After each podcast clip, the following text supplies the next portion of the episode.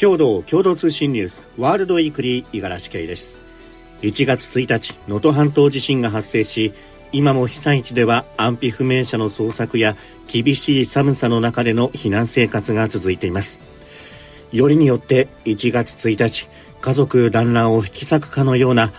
大変な災害に強い憤りを感じます。今週は能登半島地震に対する海外の反応をまとめてお送りします。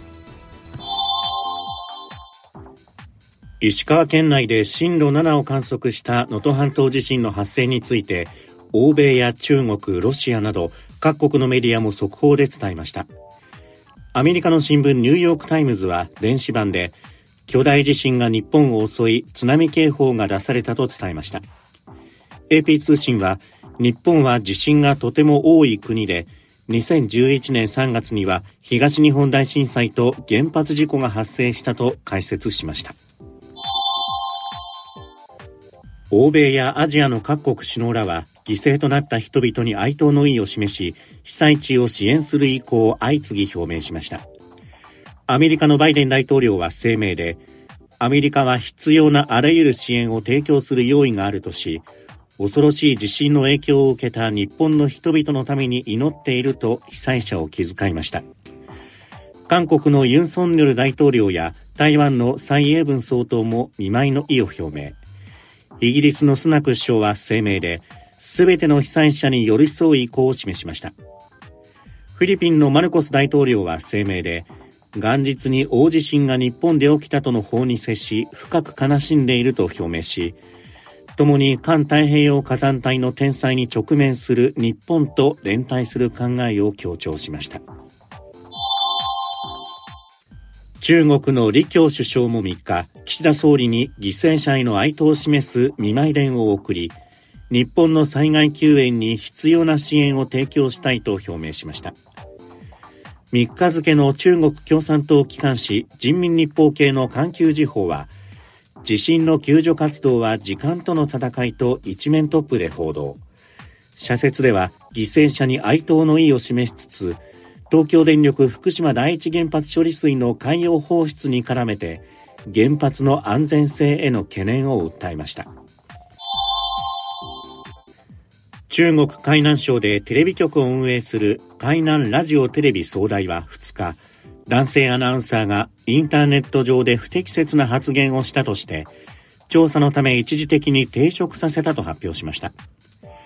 東京電力福島第一原発処理水の海洋放出に絡め、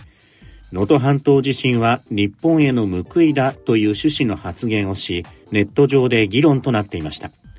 中国メディアが報じました。アナウンサーはネット上に配信された動画で、2024年の初日に日本で大地震が起きた。24年は日本全体が暗雲に覆われるだろうと話し、核汚染水を海に排出してはならないと主張しました。北朝鮮の朝鮮中央通信は6日金正恩朝鮮労働党総書記が5日に能登半島地震の見舞いの電報を岸田総理に送ったと報じました。被災地の人々が一日も早く被害から復旧し安定した生活を取り戻せるよう祈ると伝えました。北朝鮮の最高指導者が国交のない日本の総理大臣にこうしたメッセージを送るのは異例です。林官房長官は6日の記者会見で、お見舞いのメッセージに感謝の意を表したいと述べました。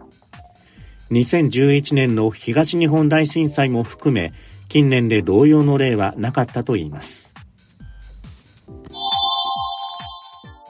北朝鮮の今回の異例の見舞い伝の狙いに関心が集まっています。10日までの日韓両国の専門家による分析では、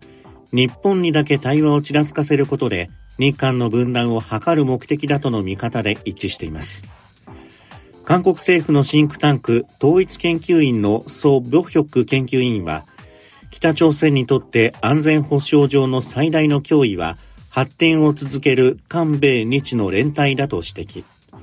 韓国には砲撃訓練を繰り返す一方、日本には震災への同情の気持ちを寄せることで日韓関係を揺さぶり日米韓の協力枠組みの弱体化を図る狙いだと見ています。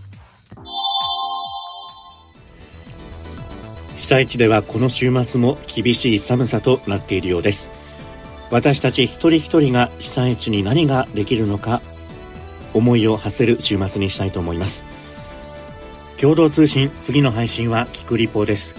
市販薬を過剰に摂取するオーバードーズで救急搬送される若者が増えています。深刻な依存症に陥り副作用で体を蝕まれる危険な行為。当事者や支援団体を取材した記者に話を聞きます。ワールドウィークリーまた来週です。